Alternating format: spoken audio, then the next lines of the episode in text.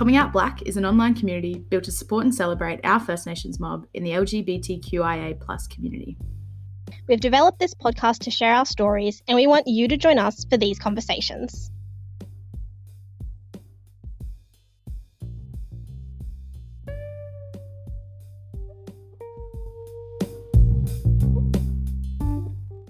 Hey, Courtney.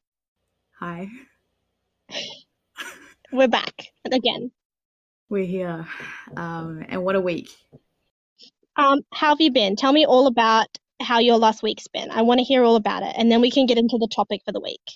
This week's been really interesting, I think, um, amongst all of the chaos in the world. My personal Mm. life has been really interesting, as I may have mentioned before we started Do recording. tell. Uh, not too much to update, but I uh, I think I've previously referenced this in in episodes, um, but at least to you, Matika, that I've been going on a hiatus from dating Mm-hmm. um, for the last I think 8 Mhm. months, uh, roughly nearly nine, and um, I've recently decided to end said hiatus I love this. despite putting a challenge my- to myself out for a year. But I feel like COVID has had um, severe influence on that. So, you know, did the what you have to do and downloaded some dating. Um, it's hard to be a lesbian. hey, it's amazing to be a lesbian, and I'm so proud of you.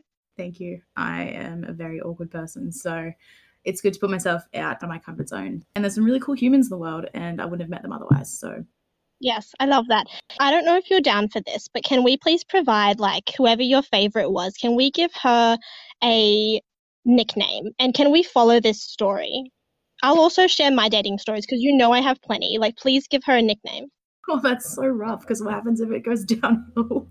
Well, then no one knows who she is, and it was an entertaining story. Okay, well, like Did you go on a coffee date? we went on a coffee date.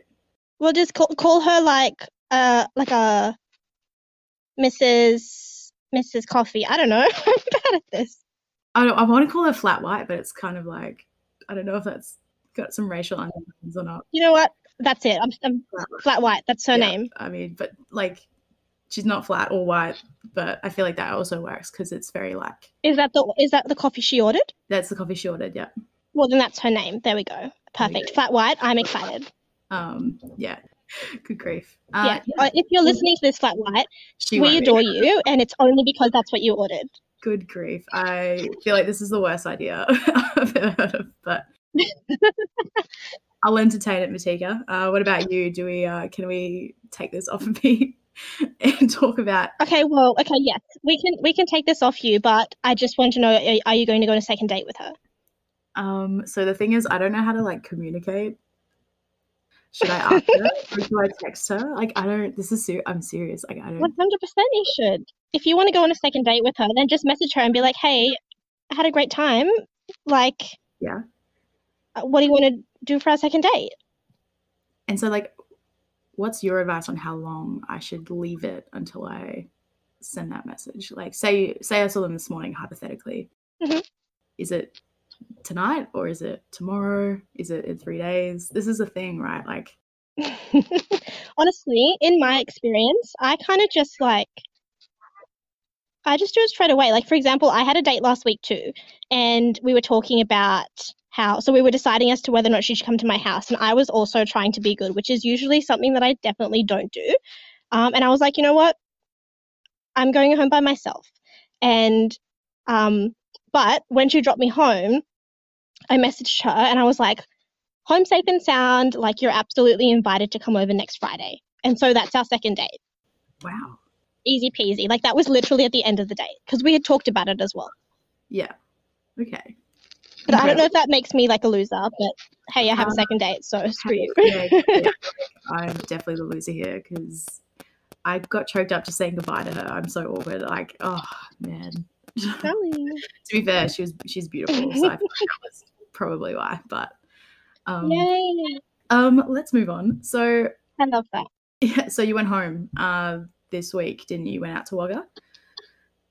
I sure did. I went back to country and to visit my family, and it was really lovely. I only went for one night because my uncle just happened to be traveling down.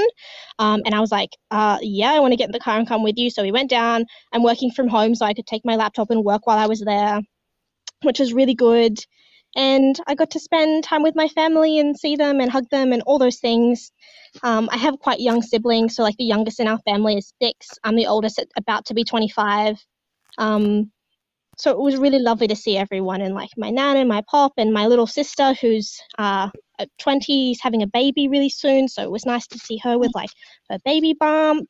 And i find that it's particularly as we mentioned a little bit in our last episode times can be like a little bit heavy and hard at the moment with so much uh, media attention on the Black Lives Matter movement and it being Pride Month and all of those things. So sometimes I find it really healing just to return to country. They take a deep breath in and be around community and family. And like that's exactly what I needed for those two days. And I feel a lot better for it. That's amazing. And did you um, end up getting out to the Black Lives Matter march in Sydney? Is that right? Is that where you were at? Yeah, yeah, I did actually. It was really nice. And I went with my uncle, who's the only family member I have in Sydney, and I wore a mask. I was responsible. Um, it was really interesting. I had quite a few friends, which was nice of them to be like worried about me and like, oh, like COVID says going to be huge crowds and stuff. Like mm. uh, at one point in time, the Sydney march, it was illegal. Like it had to be, people were saying you're not legally allowed to go to this march because it's too many people there. And in my head, I was kind of like, um, last time I checked, it was illegal for cops to murder people, but that seemed to be fine when they were doing that. So I think I'm going to go to the march. um, exactly. But then by the time we got there, like 20 minutes after the start time, it was, the decision was overturned um, by the courts, and so then it was legal again. So that's good. But I guess I protests. I saw lots of posts. Yeah, the Sydney one in particular. That was two marches or protests had already gone on by then, and I saw a really good post online about the Sydney one in particular, and it's like protests and march and, and fighting for human rights are not meant to be uh, like, oh, this is the most opportune time and this fits in perfectly with my schedule. It's like it's not meant to be easy. The this is an important thing to be doing. So yes, we're in the middle of a pandemic, but that doesn't make Black lives any less valuable and this topic any more important to get up and stand up and say something about it. So you actually you went to the one in Canberra, didn't you? Even though you live in Melbourne. Yeah, so I was up there visiting because the borders are open. Uh, my best friend lives up there, and I think, like I mentioned in the week prior, it, it's it's a heavy time, and I think I needed to go and refresh. And since I couldn't go home to to my country in Queensland, I thought why not um, go there and then also be part of the the march that storms up um, Parliament House. Um, mm-hmm at the Tent, Tent Embassy and it was really powerful. It was such an invigorating and energizing protest it was so peaceful but there was just so much passion there and i felt it just come out of every cell in my body which was which was amazing and um, yeah i think every sort of feeling of fatigue or feeling of helplessness or um, anything sort of attached to what's going on that's sort of been negative um, it was it just really felt amazing to be a part of that moment where you're seeing you know crowds of so many different people that aren't mob um, that were there, and then mm-hmm. returning, you know, hearing the news at home uh, for me is Naarm on Wurundjeri country,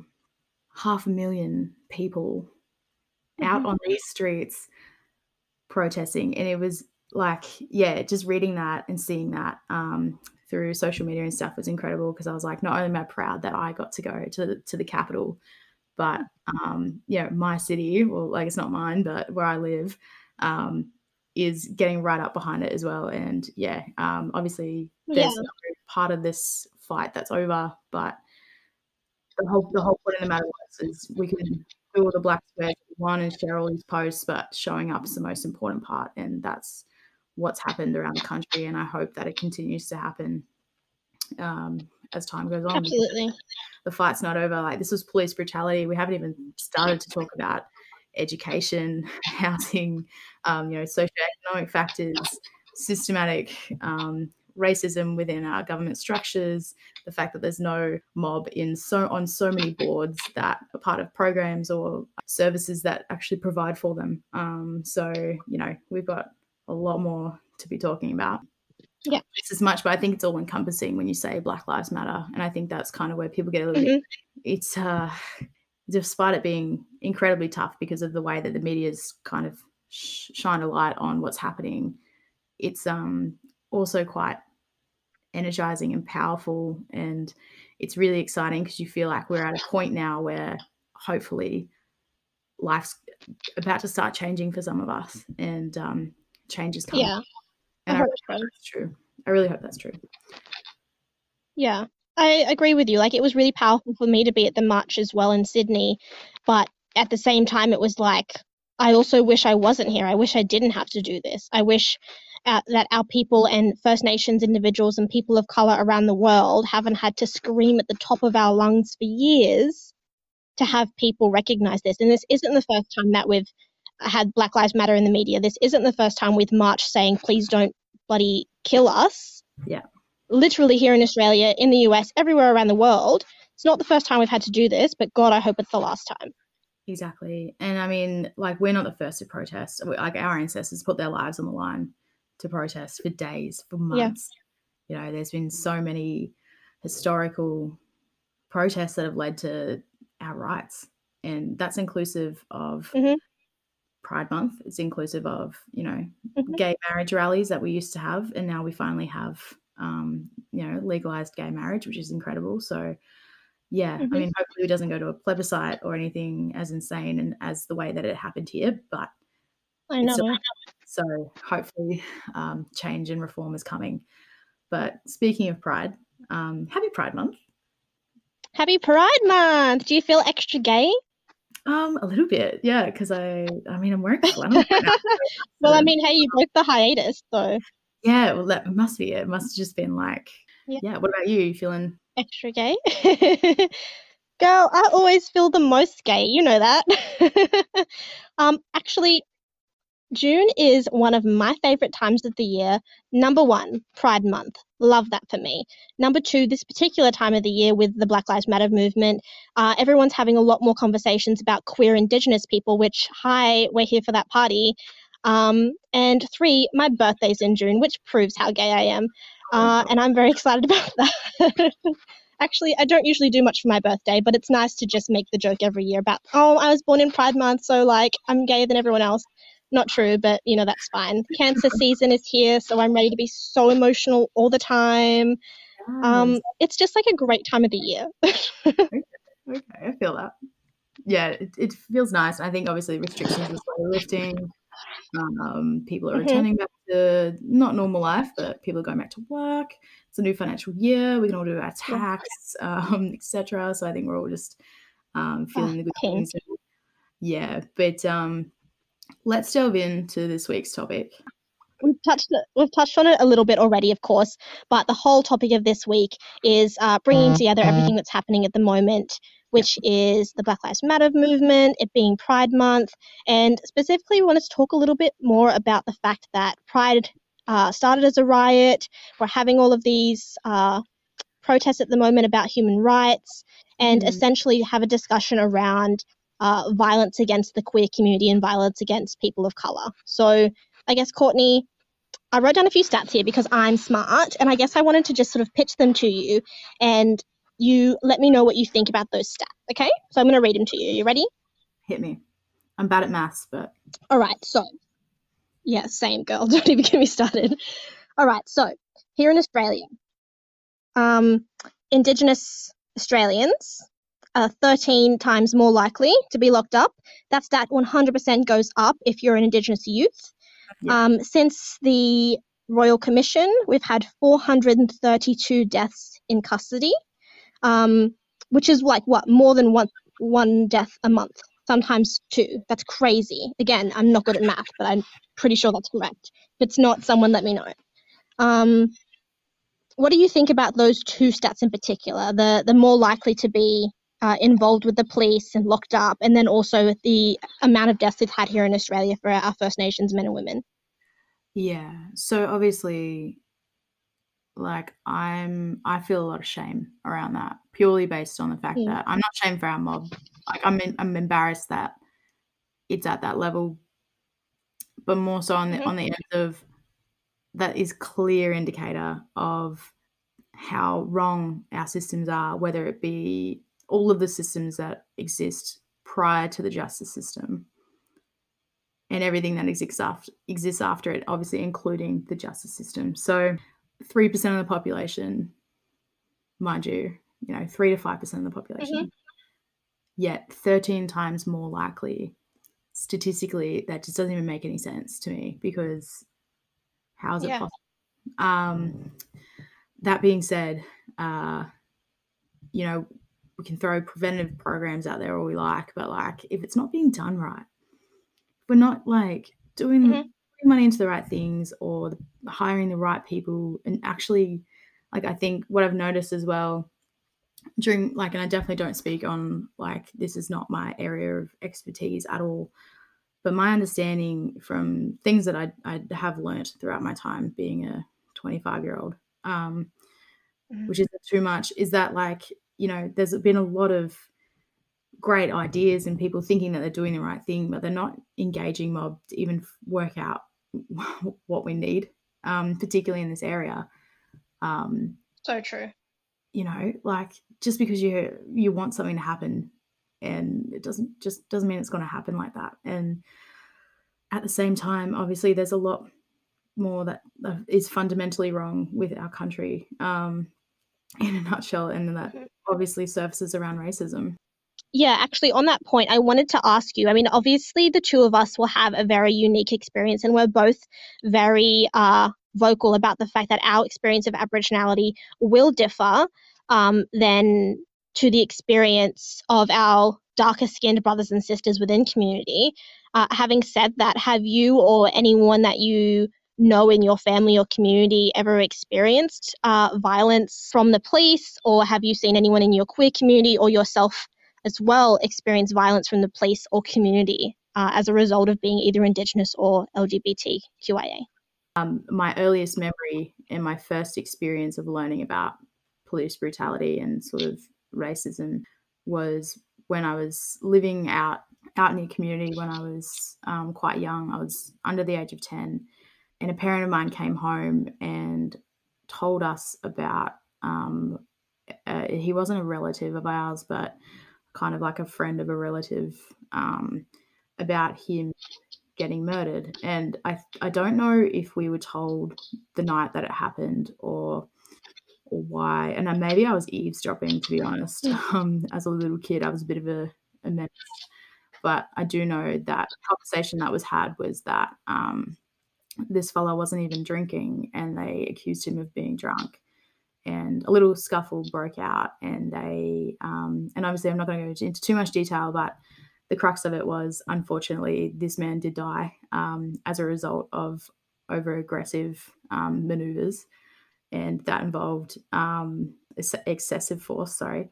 Um, and i don't think he got charged for it. I don't believe he got charged for it. And i know that that definitely changed um, my parents life and it definitely kind of Yeah. you know when you think the world's all rose colored as a someone who's quite young i think i might have been like seven or six um, it completely opened my eyes to how cruel the world is and more so um, how devastating racism is Mhm. um, in this country uh, that's my my memory and then um, in regards to mobbing in the lgbtq community i Yeah. don't think I have any any reference of police brutality, but I definitely know that there's a lot of violence against, um, um, particularly our transgender um, brothers and sisters, um, whether that be at school, whether that be in the street. Um, it's definitely something that's Mhm. quite um, unfortunately common, and definitely something that we want, we want to to end through education, but Yeah. So true. that will take time. But what about you? Yeah, I think uh, from like an LGBT perspective, um, I haven't necessarily seen it from the police, although of course we all know the statistics um, uh, that are around that topic. But from a more personal perspective, even from a, a young Mm. age, I might have shared part of this story before. Um, like my first girlfriend uh, was at the time uh, very masculine presenting and of course went on to transition later. And the only reason i say girlfriend again is because at the time they identified it as a girl.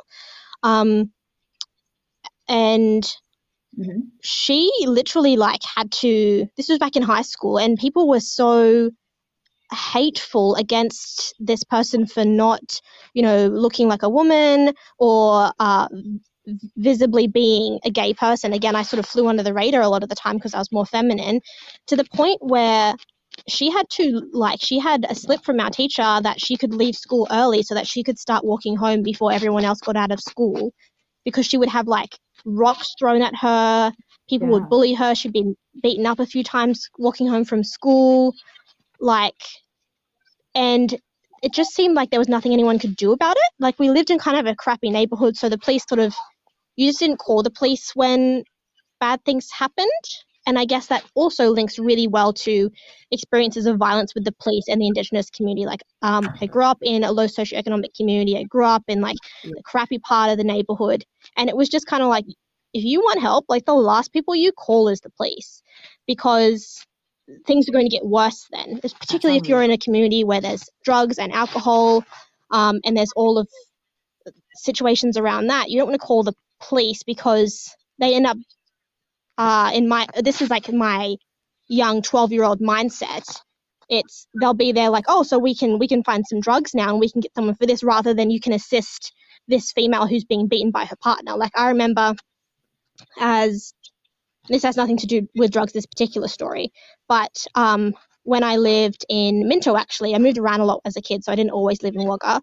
Um i had uh, a white auntie and uncle. We call Yeah. them auntie and uncle because they were very close to us but they were not indigenous. And um they were fighting one night and i grew up around a lot of uh, not a lot of but uh, a fair amount of unfortunately domestic violence. Um, and they were fighting and i Mm. remember getting scared as a kid and i called the police. Uh, like i was so young that when she's like what's your postcode? I was like i don't know. This i don't know. I just know my street name and she had to look it up.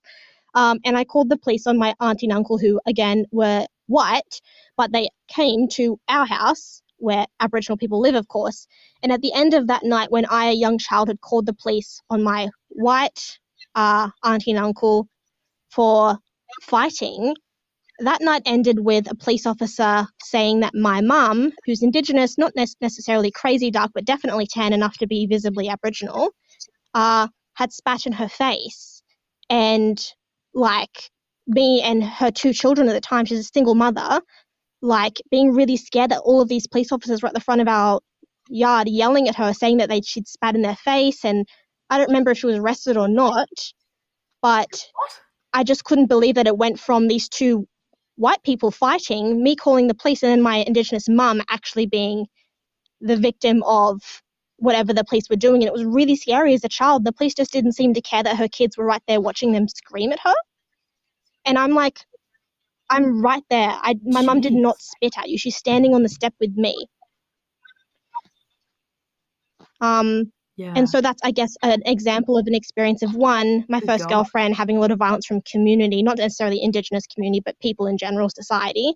And an example of the police really not making me feel Yeah. safe as a, a young Indigenous person. And it's not a good thing to to have a mindset of. And it, it equally the idea of like docs and if the police come to your house, they'll take away your children and, and those sorts of things that generally generally get passed down to families. Yeah, of course. Um, and like, man, I'm really sorry that you Mm. had to see that as a as a kid, and I think that almost kind of highlights how relevant and how I feel like all Yeah. of us have stories like that, and I feel like ours are Yes, the absolutely. better ones. Um, to be honest, yeah, like we know the way, like yeah, what our cousins and friends and um, other relatives have gone through at all various ages and still go through today. I feel like you know, I don't necessarily panic too much when I get pulled over or when I'm.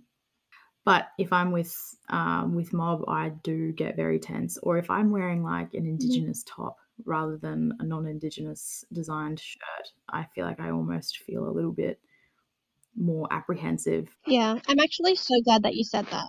I'm like, because I actually didn't know your mindset on this. I know that a lot of people, and I mean, what we're saying right now might piss some people off because I know a lot of people, uh, Indigenous and non-Indigenous, of course, have the mindset of like all all police are pigs. You know, like that's just the way it is. If you're a police officer, uh, you're uh, you're part of the problem, and if you're an Indigenous person who's in the police force, how dare you turn your back on mob?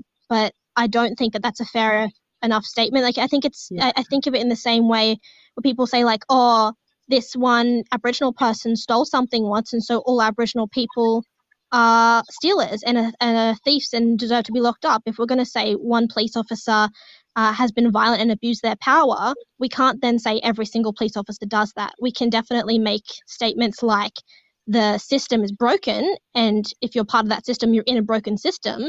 But I don't think it's fair to say that all police officers are Mm. uh, inherently violent because we have a lot of people who are, you know, they grew up being maybe afraid of the police or they saw that things went right and they're in those systems because they want to change them. Just like we have Indigenous lawyers working in the system because they want to change things, Indigenous politicians, people working in the medical field. We're all in these systems that are not Absolutely. set up to serve our people because we want to make something different. So I totally agree with you. I don't think it's fair to to have that generalization. Yeah, and I think that's probably what's getting kind of misconstrued as well. That when people think this like whole Black Lives Matter movement, I think I said it before, it's just about police brutality. It's not. It's about fundamentally valuing Yes. a human life, Amen, regardless of race. And like obviously we hear this whole because all lives matter, Yes. Black Lives Matter, and I think like Mm. it's also worth talking about people of color in the Pride community. So um, I'm not sure if Mm. you've seen this documentary or not, but it's on Netflix. It's been around since uh, for a couple of years now, but it's about Marsha P. Johnson. Actually, I don't think I have. Wow. Okay. So, like, she was an American gay liberation activist and she was a Mhm. self identified drag queen. She was known in the African American community and Pride community um, that she was, yeah, like an outspoken advocate for gay rights. But what was really amazing about her was she was one of the like the most prominent figures of the 1969 Stolen, uh, sorry, Yeah, Stonewall awesome. um, uprising. So she did get murdered hmm her death was deemed suicide, but this documentary is all about um, Crazy. who she was, what happened to her, and obviously the legacy that she has created and left behind. Because she, if she didn't do what she did and led those people, then I think we would all be living really different lives right now. One hundred percent. The yeah, the LGBTQ community, I think even um, like Black rights, like worldwide. Um, to be honest, and that's a big call, but that's genuinely true. Um, so check it out. I think like anyone that's listening, um, if you're looking for something to watch, definitely check it out. It's Pride Month. Um, though I feel like a lot of people are educating themselves on black um, literature and art and stories. I think that's definitely one that needs to be needs to be seen. For sure. She's a very important human being. Yeah. That actually leads us really well in to uh, this week's Queer Black Excellence, which I came very prepared. Mm. Okay, so my Queer Black Excellence for the week is uh, an Indigenous uh, artist uh, and queer individual, Dylan Mooney. Uh, his Instagram is Dylan Mooney underscore, so D Y L A N M O O N E Y underscore. Of course, um, as every week, we'll post a picture on our Instagram and we'll tag the individuals that we've named in Queer Black Excellence. Um, as I said, he's an artist. He does some amazing things uh, that I think just really highlight uh, diversity in our community um, and around the world, really. I think his artwork's fantastic. I think we probably reposted it a few times and I'm always finding myself liking his art. So everyone definitely go check it out. I'm really loving it, particularly uh, in this time. He's done some pretty, uh, I think, really wonderful and powerful and celebratory artworks recently amongst all this. So he's my shout out for the week. What about you, Courtney? Wonderful. Um, my black excellence for the week, um, to my understanding, she's not queer, but obviously I don't want to speak on behalf of her. Um, but her name is Rachael Sarra. So Rachael Sarra, um, she's a designer, she's an artist, she's an activist. Her Instagram handle is sar.ra underscore underscore. So um, I actually know Rachael Mhm. from when I was a young adult playing basketball. We used to play against each other, and um, I believe that I hated playing against her because she was such a jet. Um, and she was really, really anyway, long story short, years have gone by, and I've been following this artist on Instagram for ages, and I loved all her artwork. And I went into her page one day, and I realized that it was her, and I was like, my god, this is incredible. So she's done a lot of stuff um, in Brisbane, um, but heaps of stuff everywhere.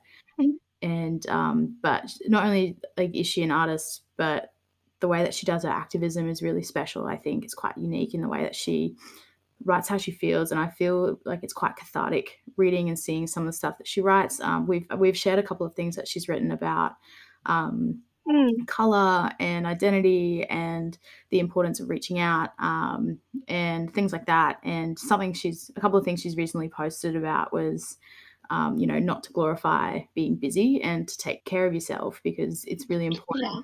um, particularly when you're doing a lot of activism right now. It is really tiring. And a lot of our mob who are on the front line, for example, like Vanessa Turnbull Roberts, Molly Silver, um, Rachael Sarra, Brooke Blurton, like so many of our um, sisters are doing a lot of stuff for the media. And I reckon it's just absolutely incredible that they're doing so, but it is very time consuming and it also takes up a lot of emotional uh, energy. But anyway, um, she's jumped on the um, Share the Mic Now Australia, which happened um, this week, which was really cool to see um, non mob Australians who have a lot of following. So, yeah, give her a, a follow. She sells merch as well. Um, yeah, and just incredible voice to be listening to right now. And I, I feel a lot of connections to the words that she's saying. And as a, you know, someone who's really interested in Indigenous affairs, uh, it's really interesting to follow her and hear her thoughts and opinions on things because, um, yeah, they're they're pretty accurate to how people feel. But um, again, the she she puts her own spin on it as well, which is cool. Yeah, I think she's great too. I love her stuff as well. Awesome. Okay, two artists this week. Love that for us. Very good. It's very cool. Very different artists as well, which is which is great. Absolutely, yeah. Okay, well, I think that pretty much wraps up this episode.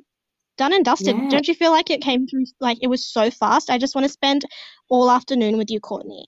I just want to spend all my time with you.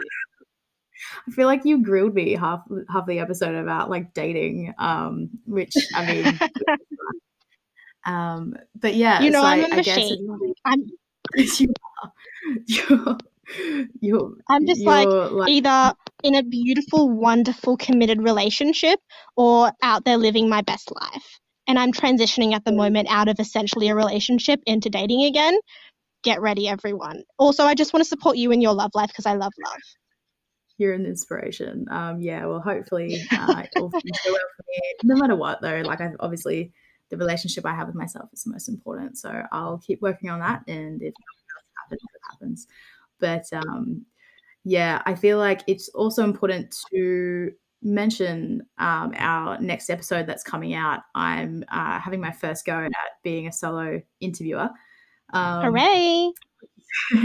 and it's it's topical. Um, I've been given the opportunity to interview um, a young mum and yeah, a young man um, who is in the process of tr- of transitioning and um, talking about his journey and.